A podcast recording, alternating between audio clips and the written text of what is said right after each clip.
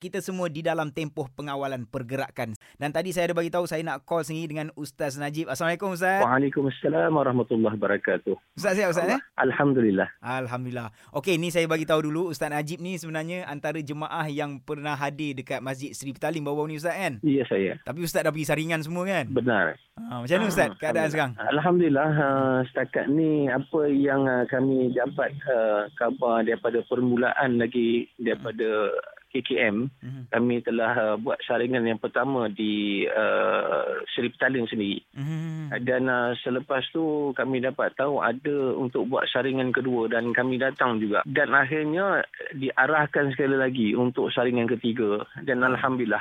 Dan setakat ni semua sekali kerjasama lah dapat uh, sambutan daripada apa KKM dan KKM sendiri uh, terkejut dengan penampilan jemaah yang begitu ramai. Dan setakat Alhamdulillah. ni semua mereka berpuas hati. Okey Ustaz, boleh Masya Ustaz bagi nasihat sikit mungkin ada yang tertinggal kan? Mungkin tak sampai ke info ke dekat mereka-mereka yang ada join uh, kluster tabligh dekat Masjid Sri Petaling ni untuk tampilkan diri ke Ustaz? Antaranya yang nak beri sedikit penjelasan pada Anas, Mm-mm. ada beberapa orang ni yang dia sendiri kadang-kadang dia duduk di kawasan pendalaman. Betul betul betul. Dan mereka ni kadang-kadang ada yang sendiri tak berapa nak disangat dengan info-info tertentu. Mm-mm. Jadi saya serulah kepada rakan-rakan seusaha yang menyertai pada tarikh tersebut Mm-mm. untuk hadir ataupun untuk datang ke rumah mereka beritahu informasi tersebut untuk supaya mereka dapat hadir Mm-mm. untuk buat check up di KKM di mana-mana tempat eh Baik, baik, supaya untuk memudahkan urusan Betul. dan insya-Allah banyak lagi apa bila kita dapat bekerjasama kita memudahkan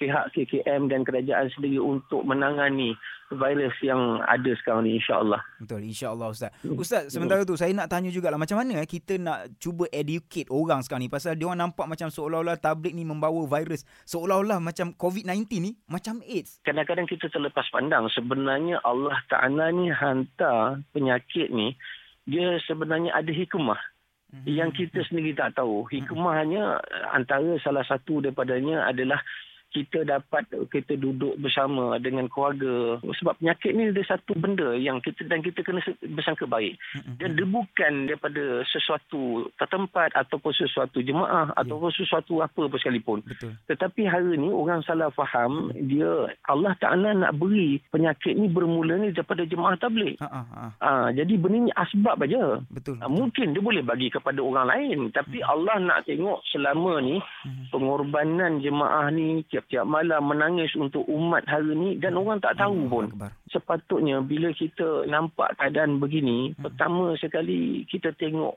daripada amalan kita. Jangan tengok benda lain Ya. kita tengok pada amalan kita. Dan jangan takutlah tentang jemaah ni.